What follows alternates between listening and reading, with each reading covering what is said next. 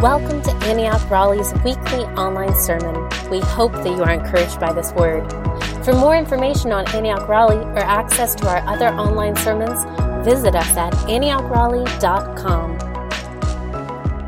Is everybody doing good this morning? Wow. You know, I was thinking about that song as uh, I was thinking about how comfortable I am with that the, the words of that last song we sang. And I can't, I'm terrible at words. So, it, but here's the general gist Lord, I just want to lean against your heart, and I just want to hear your heart. Um, I probably about 35 years ago would have felt totally uncomfortable with that concept. And I don't have any doubt there's some people here that don't feel terribly comfortable with that idea. But you'll get over it. You will get over it. Because that was where John was, and that's where we all need to want to be. If you, don't, if you can't get there right now, you just say, Lord, yes, I, I want to get there. Okay? Is that all right? I just felt that exhortation for some, particularly some of you men, that, and, and maybe some of you gals that are not particularly comfortable with emotive Christianity.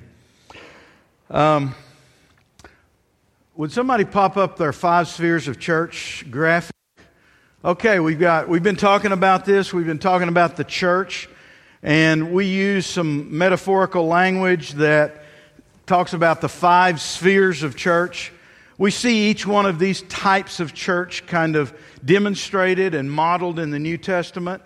And I have the privilege of, of starting and opening up the whole concept of what we call a life group it's the very middle of the five spheres, and it's what we call life group. The New Testament primarily called the house, the church in the home, or the house church. And um, this morning, I just want to talk about the church comes home. About uh, 30 years ago, I was uh, had a mandatory uh, an elective. So it was mandatory that I have the elective. It didn't tell me which elective to take when I was in graduate school and seminary. And it was a course that was the only one available called missiology. And I really wanted a course in exegesis and hermeneutics and new, te- you know, theology. I wanted all that stuff, but I didn't get it. I got missiology. And I was quite disappointed and frankly thought it would be a boring course. And of course, you know how that works out. You know, it's the course that changed my life, and it was, in some respects, the only course the Lord really wanted me to take. But uh, uh, it did undo me, and part of what undid me is I discovered something that was going on in the world that was so transformative, so dynamic, so stunning as I heard it, I was just riveted. I could not get it out of my heart. It was as if God had taken a burning coal and put it inside my heart. And I began to discover this thing called the Chinese house church movement. And you go, and some of you, I'm sure, have heard of it, but there may be a few who, have not. So I'm just going to just give you just an inkling of what happened. In 1948, Mao Zedong became the emperor of the Communist Party in China. They took over. Communism ran through all of China. China had been basically a feudal system with warlords uh, ruling all over that great continent, and he was able to get the power as a warlord. And communism was a convenient uh, philosophy for him to oppress and control the people. And of course, part of communism's main objective was to eradicate belief in God of any form. And the church, which was not a very big church, Hudson Taylor and several missionaries had gone into China. There was uh, Ruth Bell Graham uh, was raised in China as, as, Presbyterian missionaries who ended up marrying Billy Graham, of course. But, but this, this church was very young and immature, and, and white missionaries, mostly white, from Europe and North America and Canada and New Zealand and Australia had gone there to preach the gospel. And the church was really pretty pathetic. And then in 1948 happens and persecution spreads and there are all the uh, missionaries from those nations were driven out. My father, who was in the United States Navy before World War II, was literally part of um, the uh, migration of missionaries. He was rescuing missionaries out of ch- deep into the heart of China because the, even though 1948 is the official year, it started in the 1930s. And that's when he was uh, 1,500 miles up on the Yangtze River rescuing European missionaries, American missionaries. And uh,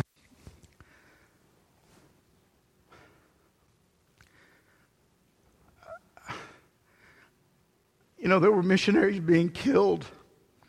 And I know that part of what's what happened with me was that my father had made an investment. And he always had this compassion for the Chinese people. And so as I heard about this phenomena, what was so mysterious is no one knew who the leadership was. No one knew who the key personalities of this Chinese house church movement were. And in fact, it seemed like anytime anyone would get to be well known, they would get killed. But today, the government itself in China, the government that hates it, says there's about 180 million Chinese house church Christians. Okay? That's their number. So do you think their number's high or low? I think it's real low. In fact, most missiologists today think that there's about 300 million followers of Jesus in house churches in China right now. They have no power, they have no authority, but guess what's happening? You know, everybody, we all talk about, hey, what's happening? Aren't you worried about what's happening in China? And I'm going, no! I'm excited about what's happening in China. China is being taken over by a kingdom that will never end. And it's being done through the lowly, the weak, the, the non influential. And we worry about their battleships. They need to worry about the invasion. You see, we live in a kingdom that will not see his government ever cease to increase. It's increasing now. It's increasing here in the United States. It doesn't mean we don't keep our prophetic edge when it comes to declaring what's happening. But I gotta just tell you, that house church movement grabbed my heart. And I said, You mean they can't build, they can't meet like we are right here? Do you know they couldn't, they, they literally learned how to worship like this. Hallelujah. Lord, we bless you. Lord, we lift up your name. Because if they got heard by their neighbors, they get reported, thrown in jail. And of course, I met Brother Yun, who is a book that every person in this room should read. Only caution is you may want to get baptized again. You'll be so convicted about your compromise. Uh, but Brother Yun, down, I think his weight got down to 88 pounds in prison. Uh, his son Isaac, who I spent a whole lot, several hours and hours with, said, I was with my dad when he came out of prison. He said his spine and his, what's this, the sternum, doctors? Yeah, his spine and his sternum were only about that far. He was so, he looked like a cadaver. Uh, I got a picture, I wish I'd put it up, of Brother Yun and I together he doesn't look that way anymore. He's about as stout as I am. Well, maybe not quite. But uh, the, the thing that, that I, I was captivated by is how this Chinese house church movement could be so much more successful than our mega churches, which are just keep, seem to be increasing, increasing. And that began an experiment. The Lord led Brenda and me to begin. The Lord said, I want you to do a laboratory experiment. We did this about 20, started about 25 years ago. And so for the last 25 years, Brenda and I involved in a life group house church every week that we've been in this town. We've been involved in that for 25 years. And what we discovered was what I would say is the essential essence of what gathered Christianity, known as church, at least the, the bare minimum standard is, and that is the life group of the house church. I'm going to give you a definition of the church. This is a good Reformed theological post Reformation definition of church. I've tweaked it slightly with more contemporary terms, but here's what they say, and I agree with it. The church is the assembly where the gospel is faithfully preached, the sacraments are rightly observed, and faithful discipleship is carried out.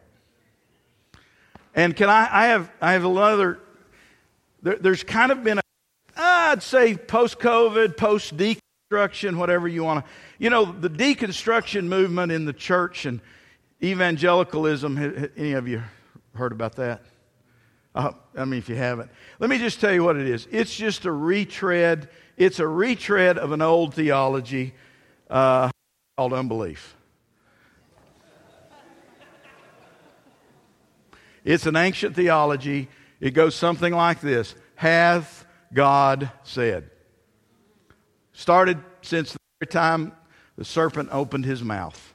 He's still saying it. He uses the same rule book he kind of changes some of the characters and some of the issues, but the bottom line is he's always accusing God and he wants everybody. And so, deconstruction, reconstruction, liberalism, un- just, just unbelief. And it's, it's the same old, same old, okay, folks? There's nothing new under the sun. Let's not get too up in arms about it. Just call it what it is. It's heresy. And now that heresy wants us to ex- somehow believe that we're cruel and haters if we define sexuality the way God does. And uh, that if we call sin, sin. And call murder, murder. And we do these kind of things. I, I just found out today, uh, this in our prayer meeting, that there's a Francisco company that one of our people works for that says you can't use the word grandfather you know, he was grandfathered in. That's a legal term that lawyers have used for generations. We can't use that term anymore because it's patriarchal. I'm going, wow. We're, so I can't speak because I can't use terminology. I can't use, uh, I can't say, hey guys, hey guys. You know why? Uh, maybe that's patriarchal too. I thought it didn't matter what your sexuality was, but now you're wanting me to define it. I mean, you know, it's real confusing out there. You really have to have a new rule book. It's the new Ten Commandments of the world. And, and, and the, the bottom line is it's just foolishness, but it's got us running around like a, a chicken with our heads cut off. Now, if you've never seen that, I'm a farm boy. That is a sight to behold. That is what the world feels like now. The church is primarily a local community of the Messiah. And guess what he said? I will build my church. Now, that metaphor is one I really, you know, I like that builder metaphor. It, it really appeals to me. The church is a building, the church is living stones, the church has structure to it. But by the way, in the mind of anybody in the early church, when they thought about structure, they weren't talking about this one. They were talking about the organization. Every organism has organization, but an organism isn't primarily an organization. It is life and it changes and it adapts. And that's one of the reasons we see in the New Testament all these various forms of Christianity called church. But this one, interestingly enough, it's right smack dab in the middle of me and Jesus and the church in the world. We're smart, right? The, the, the, the house church or the church in the home is actually the one that we see very explicitly declared and shown in the scripture. So we're going to look at that. The church in the home is where people become a people living free from the domain of darkness. Let me read you a couple of scriptures. they devoted themselves to the apostles' teaching and to fellowship, to the breaking of bread and prayer. Every day they continued to meet together in the temple courts, and they broke bread in their homes and ate together with glad and sincere hearts. B, you are a chosen generation, a royal priesthood, a holy nation, his own special people, that you may proclaim the praises of him who called you out of darkness into his marvelous light, who were who once were not a people, but are now a, the people of God who had not obtained mercy, but now have obtained mercy. So the early church had the idea that was the fulfillment, really, of God's plan for Abraham. That not only would Abraham after the dispersion of the Tower of Babel, uh, there were God scattered all the peoples of the earth. He, he confused their language, He scattered them to the nations, and He turned them over to the gods they kept wanting to follow. But then He picked out one man, and I do believe that one man was one man who still believed in the one true God. And he called him by name and he said, Come out and I'm going to bless all the nations of the earth to you. I'm going to make a people out of all the nations. And that is what you are. Look around. Just look around. Now nudge your neighbor and say, You, you and me are that people. We are that people. So, as I said, meeting in homes is God's essential baseline expression of the church community. You know where the word community comes from? It's common unity community. We have a common unity. And what is the common unity? Is it exactly what we always agree about everything about the Lord's Supper? No. I guarantee you, people in this room disagree on some of the elements of the, uh, of, of the. Some of you may not want to call it a sacrament. You may want to call it an ordinance. The, the confusion may start just right there. You go, is there more? Oh, yes, there's a whole bunch of it. How about baptism? Have you ever met a really incredible, strong, biblical Christian who was baptized as an infant and never got immersed in water? And we really do believe in baptizing people in water as believers. Do you ever have the impulse to want to correct their theology even though they walk with Jesus better than you do? You see, part of what the Lord loves to do is He likes to go, Oh, you precious little kids, let me just mess your hair. You're so sweet and dumb, but I love you anyway. You aren't, but just see half of what you need to see. That's why He says, Clothe yourselves in humility. All right. Oh, when we meet, there's real meat. How do you like that? I thought that was cute. When you meet, you eat. I, this is functional, you know, get a miniature pulpit and one person goes and talks all the time in a life group. That's not what it's about. It's about life on life and last week, Chris talked about D groups. And for a lot of us in our really busy lives, sometimes those D groups or the discipleship, two or three gathered in my name, we just shorten and call it D group. The Methodists, they, they called them uh, band meetings. Um, they actually borrowed that from the Moravians. If you've heard of a Moravian, every cookies. That's who I'm talking about.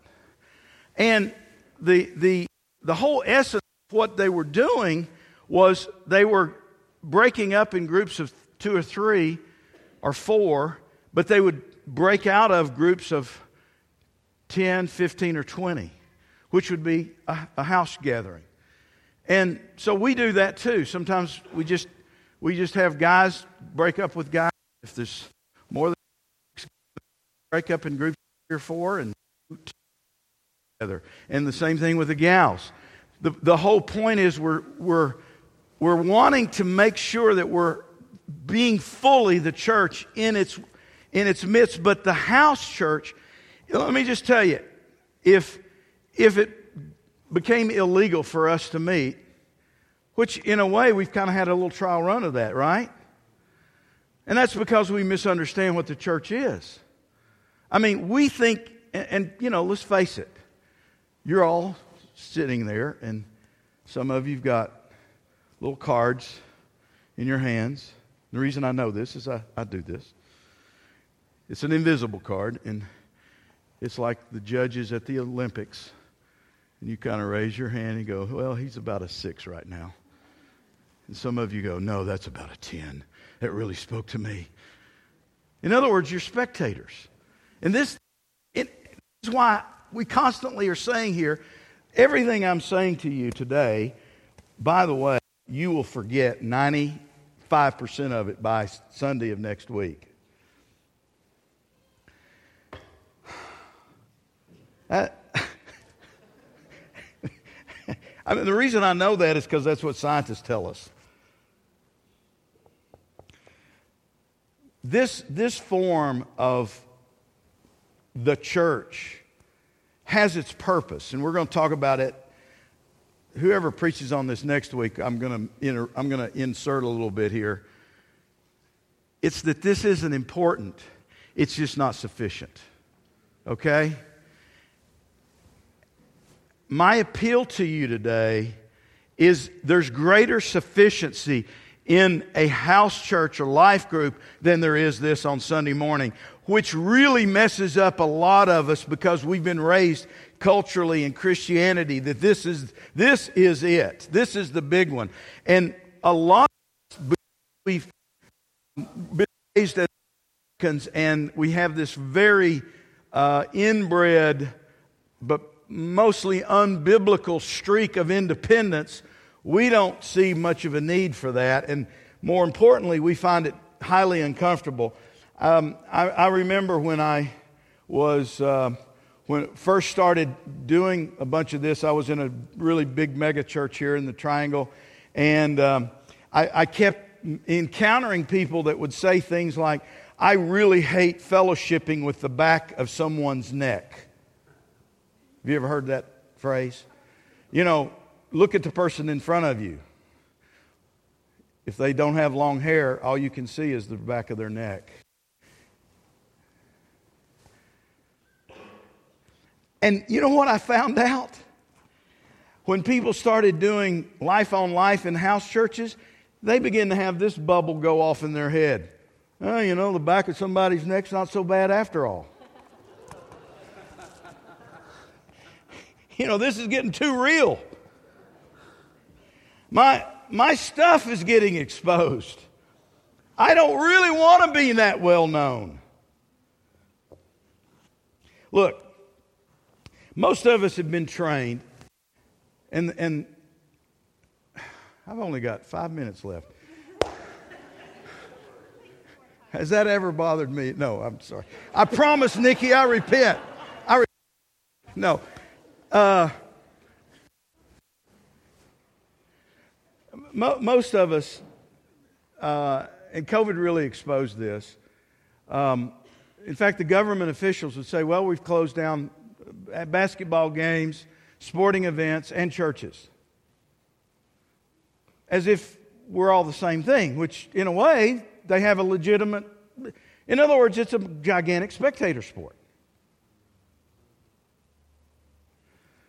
And you know what? A lot of churches were like, yeah, and we're like, no, we, we have to So, you know, we just said, well, just meet in the houses. We don't have to meet here, but we do need to meet in houses. And so we kept our, our life groups going. And people would, they felt kind of guilty and surreptitious and, you know, trial run. Wait until they really don't want you to meet. All right. The church is a home. The church in a home, this is point number two. The church in a home is where what gets taught is what gets caught. Day after day in the temple courts and house to house, they never stop teaching and proclaiming the good news that Jesus is the Messiah. Acts 5:42. You know that I have not hesitated to preach anything that would be helpful to you, but have taught you publicly and from house to house. Here's the deal. Authenticity is really hard to avoid in a house church. And you know we really love to avoid authenticity? I mean, it's a big word these days. And most of us use it when it really makes us look good. I'll let you think about that one. The simple, it's also simple reality. It's not a reality show. Real lives, real people, real modeling, real demonstration. It's not where a few people are performing before an audience, but where a family has a dad who takes out the trash.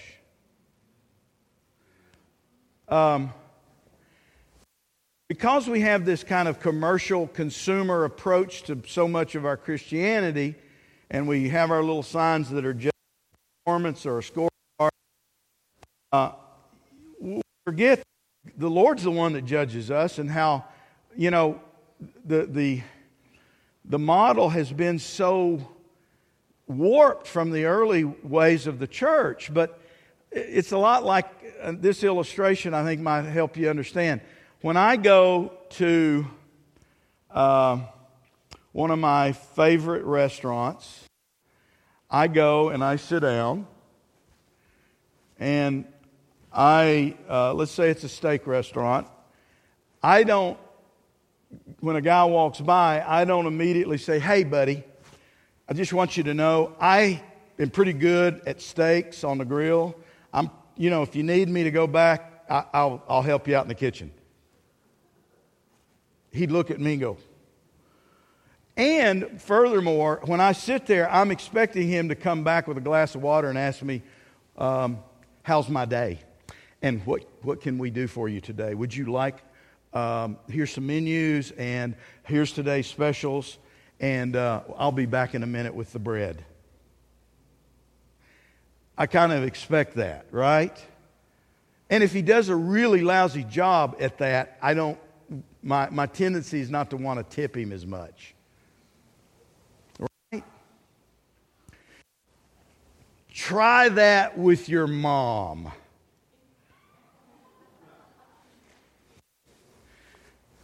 Or your wife, or yourself for that matter.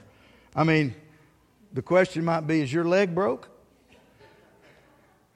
I mean, this is, the, this is what we've kind of turned church into. But church is where you are part of a family. You're not a consumer, you're a participant. This is the church, point number three. The church is a home where everyone contributes. And what shall we say then, brothers and sisters? This is 1 Corinthians 4.26. This, we used to say this is the bulletin board for the house church. You know, the old-timey bulletin board, uh, bulletin, paper bulletins that we used to hand out. I can't even say it anymore. Um, we don't do that here. There's a reason we don't. I'm giving you the theology behind it. What shall we say then, brothers and sisters? When you come together, each one of you has a hymn, a word of instruction, a revelation, a tongue, or an interpretation. Everything must be done so that the church may be up. Paul said to the Romans in Romans chapter 1, he said, I want, I long to get to see you Now you got to understand, the church at Rome had already been planted. Paul did not plant that church. It's not his church. He'd never been there. He was saying, I want to get there. The greatest theological letter that's ever been written was written to a group of people he wasn't the apostle to or the pastor to. And here's what he said He said, I long, he, he wrote this great letter. He was, he was beginning stages of it, chapter 1. It is the arguably the greatest theological letter in all of Christianity. And you know what he said? He said, I, am going to write this long letter that's really good and amazing, and everybody, all the theologians are going to think it's really amazing, and it is amazing. But I want to be there with you so I can impart to you a spiritual gift. And it's been my intention many times. You understand that, been prevented from coming to you. And you know, so many of us, it takes almost nothing for us not to join with God's people. There's, there's no, almost no interruption that we won't use as an excuse why we can't be with God's people. And I'm talking Sunday morning or life group or any. I'm really busy. Well, what kingdom are you a part of? The busy kingdom or the kingdom that's forever? As we like to say in the Jellicorse household, this is an internship. I've got 10 billion years that I'm preparing for. I want to prepare every day as if I am going to live forever upon ever upon ever. Okay? So, church, the gathering of God's people, the assembly, that's really what it means. It's just, it's a term. It, it, by the way, it was not a religious term when Jesus used it, it was a political term about an assembly of uh, people trying to make this governmental decisions. That's really ecclesia, that's what it meant. All right. The church is a home, in the home is holistic, not elitist. It's not just where we go to worship God. How many of you say, well, we go to worship God? No, it's not. There's almost no place where that's, that's implied uh, when, it, when the church is gathered. Remember what Jesus said the two greatest commandments were? There was the love God commandment. A lot of us have the love God commandment. We use it as an excuse instead of a real confrontation. And, and then the Lord does this, this so you got this uh, horizontal, I love God deal. But He goes, but if you don't love your husband or your wife or your kids or your neighbor or your enemy, then you don't love the Father. And th- this is where this is where you get to to love dysfunctionality in all your brothers and sisters. Brothers and sisters, think of what you were when you were called. Not many of you were wise by human standards. Not many were influ- influential. Not many were of noble birth. But God chose the foolish things of the world to shame the wise. I think a lot of times, a lot of us read that, we're going, yeah, he's pretty foolish. We're, we're thinking about somebody else. God chose the weak things of the world to shame the strong. God chose the lowly things of the world and the despised things and the things that are not to nullify the things that are, so that no one may boast before him. It is because of him that you are in Christ Jesus, who has become for us wisdom from God. That is our righteousness, holiness, and redemption. Therefore, it is written, Let him who boasts boast in this, that he knows and he understands the ways of God. I'm, I'm actually quoting the Old Testament text that Paul truncates there. Let him who knows anything about boasting know this that he knows the ways of God, and God chooses to put me with people that I do not necessarily like to be with because he's wanting to perform a miracle in your heart. He's wanting to change you. The world is sick of, of I mean, we, I've actually heard this, I, you know, I'm going to tell, I'm going to end with this story. I remember one day there was this, uh, this guy. Uh, some of this, so I'm, I'm going to be real careful here. Uh, but let's just say this particular person was highly dysfunctional. Highly dysfunctional. I'm just going to leave it at that. He was a mess, an unmitigated mess, but he loved Jesus and he really wanted to love other people. But he freaked most everybody out that he came in contact with. And I remember praying one day, and I was like, and, and it was, oh, by the way, this was like the third person like that that was coming to our house church. And I was like, Lord, I just don't, I, I, I need some relief here. This is more burden than I can carry.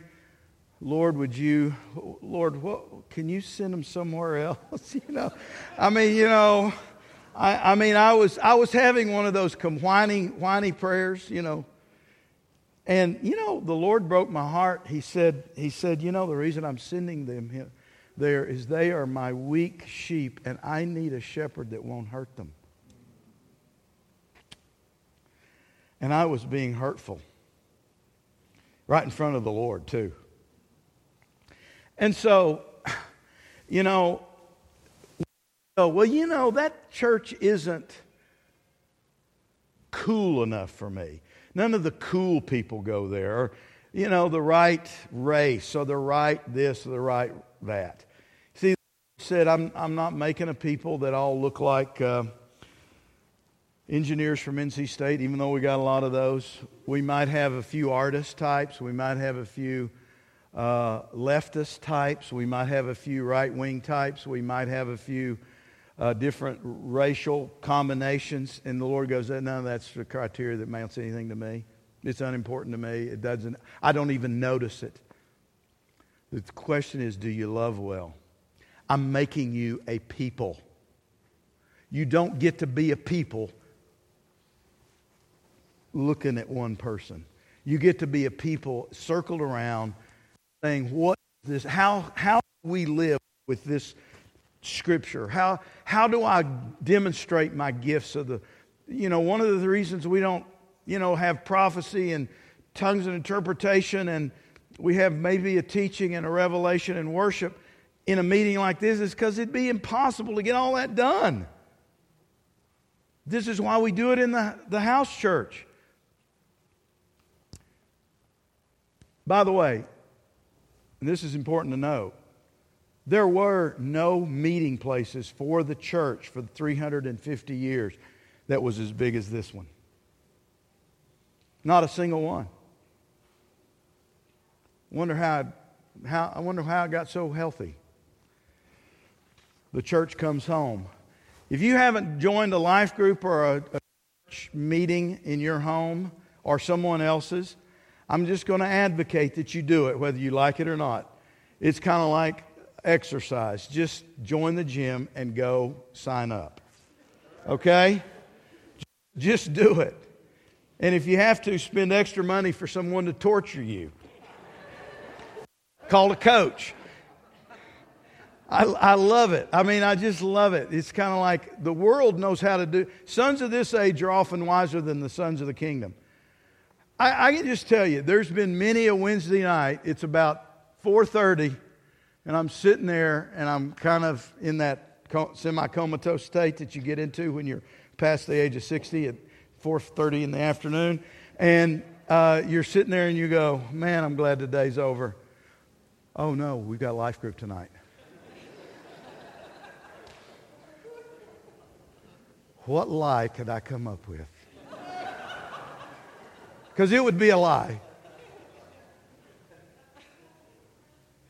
And you know, it's like, no, you're worth it, Jesus. I, I want to I wanna love you by loving your people. I'm, I'm, and everybody in my life group says, You really feel that way about us? No, I don't. I just every once in a while. all right, let's, let's, let's all stand. Um, I do, I do want to, I heard this this morning, and I just want to I really want to give us a challenge because the Holy Spirit I felt like this morning said, I kept hearing this phrase cannot be my disciple, cannot be my disciple, cannot be my disciple. And I was like, yeah, there's that verse. And the Lord was emphasizing, I, I, need, I need people to understand something. There is a requirement to be a disciple of Jesus. And so I did what all smart theologians do. I looked at Google and said what it, where, where cannot be my disciple was in the New Testament. It's only in three places, and they're all in the same chapter in Luke. let me just read it to you.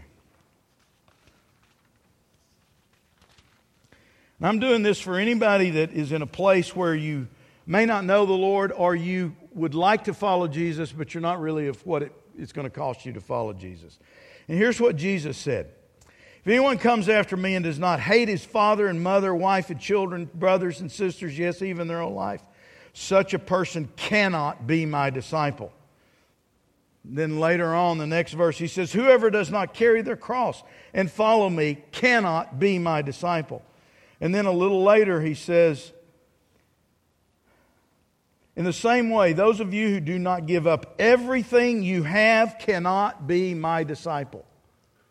Those are three cannot be. And you know what? It was so interesting. I kept hearing, cannot be a disciple, cannot be not a disciple, cannot be not a disciple.